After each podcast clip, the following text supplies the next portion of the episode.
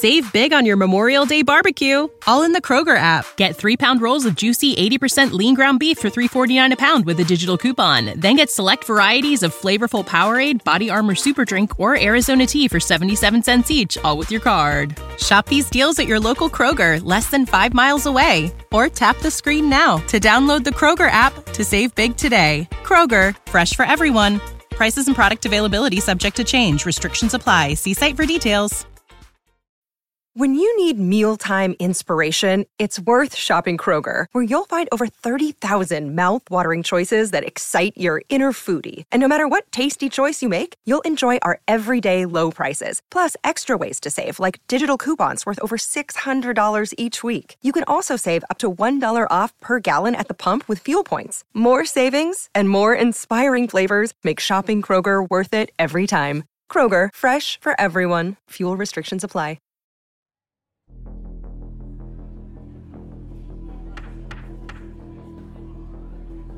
Shocking revelations from the Emily Dimmock case left not one, but two people heartbroken. The trial of Robert Wood had the public gallery filled with actors, writers, and artists jostling for reserved seats, while members of the general public who had been following the case closely flooded the streets outside. On the terrible night of September 11, 1907, Emily Dimmock was killed in her sleep by a man she knew well. The home that she shared with Bertram Shaw was ransacked. In her prized possession, a collection of postcards from around the world was strewn about the bedroom floor. It looked like someone had made an effort to find a particular one and left unsuccessful. On September 12th, Bertram's mother and Bert was greeted by a horrific scene of Emily, with her throat slashed to the bone, lying in their shared bed. The news picked up on the story and sensationalized it, painting the picture of a dark London after hours, making an example of what happens to women like Emily. Caught in the middle of this was Bert, who couldn't bear to live in the Camden apartment any longer and packed up to leave. A key piece of evidence fell from the folds of Emily's clothes as he was packing the postcard. The key to the whole case.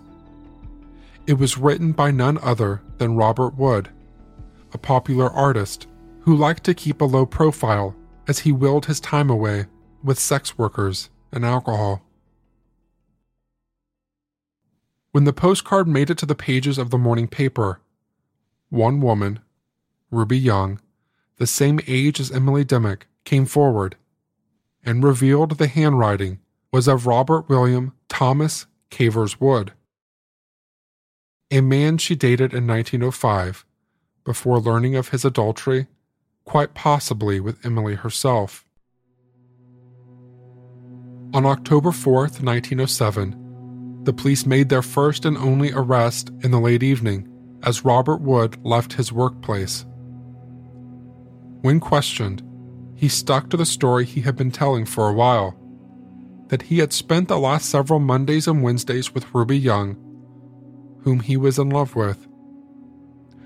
When asked about the postcard, he supplied the same story he had given Ruby that he had scribbled something on a postcard for Emily one random night at the Eagle and forgot about it the next day.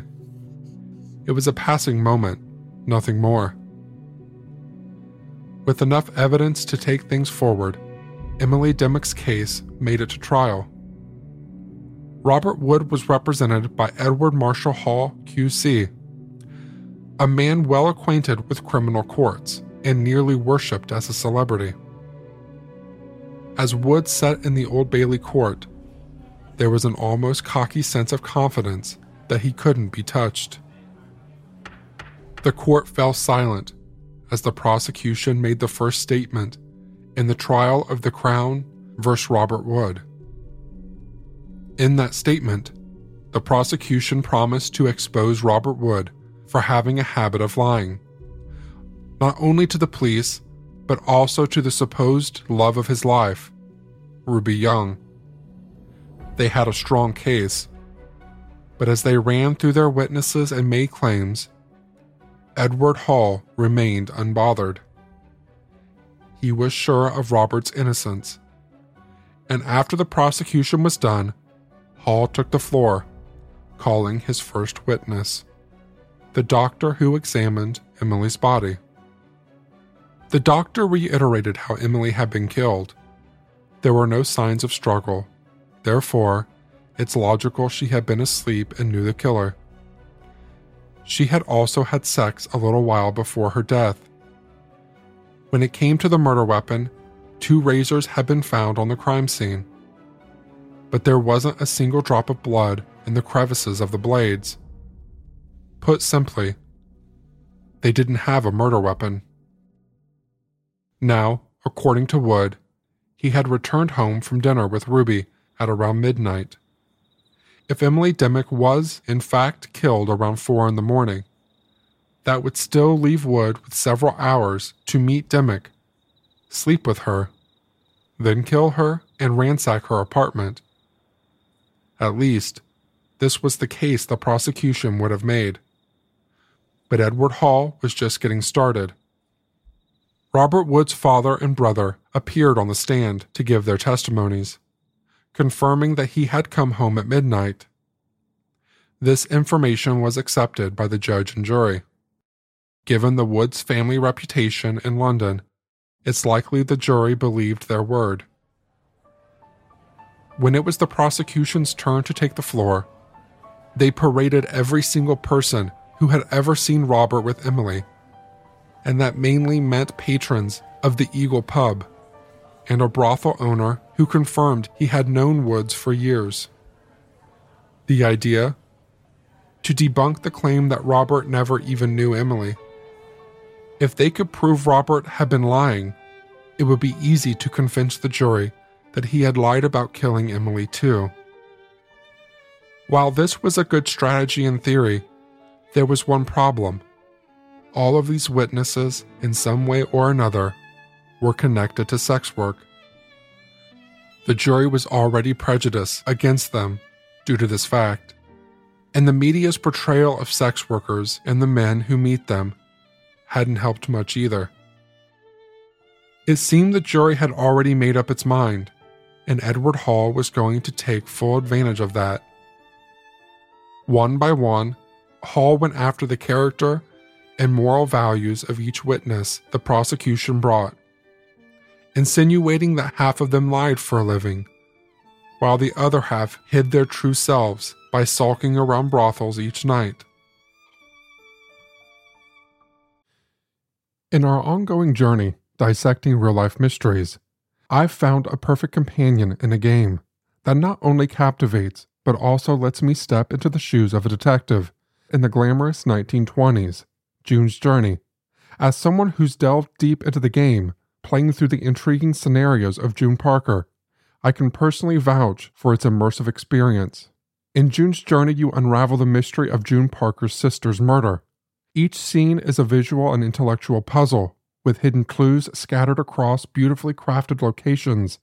What I've enjoyed most is the depths of the storyline, each chapter peels back a layer of this thrilling narrative, revealing danger, mystery, and romance. Besides the allure of solving mysteries, the game lets you design and customize your own luxurious estate island. Building my estate has been a delightful escape, offering a creative break from the intense narratives we tackle on the podcast.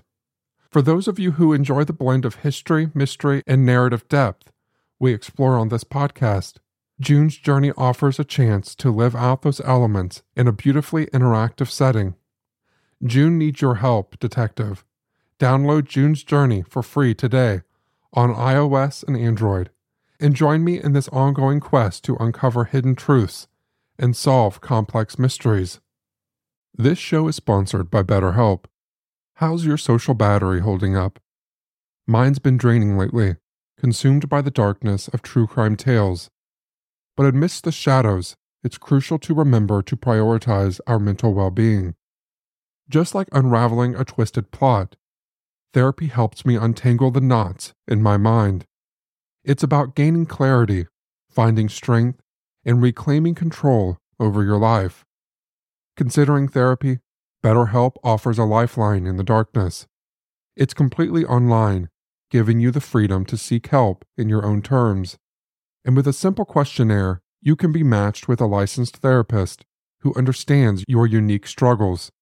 Find your social sweet spot with BetterHelp. Visit betterhelp.com/foul today to get 10% off your first month. That's BetterHelp, H-E-L-P dot com slash foul, F-O-U-L. When you need mealtime inspiration, it's worth shopping Kroger, where you'll find over 30,000 mouthwatering choices that excite your inner foodie. And no matter what tasty choice you make, you'll enjoy our everyday low prices, plus extra ways to save, like digital coupons worth over $600 each week. You can also save up to $1 off per gallon at the pump with fuel points. More savings and more inspiring flavors make shopping Kroger worth it every time. Kroger, fresh for everyone. Fuel restrictions apply. Hall even went after Bertram, who gave a heart wrenching account of their love and how they moved in together. Hall accused Bertram of either being so foolish he couldn't see the truth under his nose or outright ignorant. It was undoubtedly an ugly fight. It was obvious Robert had gone to extreme lengths to ensure he had an alibi for the evening of September 11th. Edward Hall's defense was that if Wood was guilty and knew Emily was dead, why would he try to set up an alibi eight or nine hours before he needed one? Though forensic science really wasn't a thing at the time, cops had determined Emily died sometime early morning, around 4 a.m., on September 12th, while Wood had set up his alibi for the night of September 11th. The case carried on like this until mid December 1907, when both sides finally rested. The jury was dismissed to discuss the case and return with a verdict. In the halls of Old Bailey, Robert Wood paced up and down impatiently. Though he began this journey confidently, one never knew when the journey could flip. Though he began this trial feeling invincible, as the possibility of an execution hung on his head. The cocky attitude left him. His lies could be found out. All his efforts to cover up the night of September 11th might have actually planted a giant red flag on him. All he could do was wait. The jury was dismissed at 8:45 in the morning. At 9 a.m., they had their decision. The street outside Old Bailey was just as breathless with anticipation as the people lucky enough to be sitting inside. The fact that it took only 15 minutes seemed like the answer was obvious. As the jury filled in and took their seats, Robert's heart set in his throat. A few moments later, the jury delivered their verdict not guilty. There were mixed feelings all around. Those who knew Emily, or had at some point been in her shoes, felt defeated. It seemed inevitable that London would side with the affluent and be suspicious of what they didn't understand. And those on the street who had been successfully turned against the likes of Emily Dimmock, Ruby Young, and the men who liaised with them erupt in cheers as Robert Wood left Old Bailey.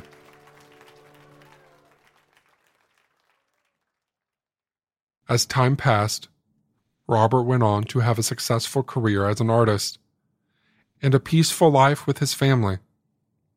Emily Dimmock soon became nothing but a story.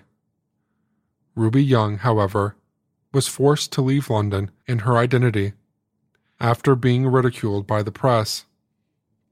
After the release of Robert Wood, the police made no effort to arrest anyone else or further investigate the murder. It came to a natural stopping point, and no one else ever found guilty. But that didn't altogether kill the theories. Some believed it might have been Jack the Ripper, a notorious killer known to murder and mutilate sex workers in the London area. Among the suspects for being Jack the Ripper was Walter Sickert, who had painted a series of pictures called the Camden Town Murders. These were based on the Ripper's victims. Sickert lived close enough to Camden at number 6 Mornington Crescent, and the town's dark secrets fascinated him. It's not possible that he wouldn't know of Emily's murder. This theory, however, was soon debunked. Sickert had no connection whatsoever with Emily Dimmock. He didn't know her during her Rising Sun days, or after moving in with Bert Shaw.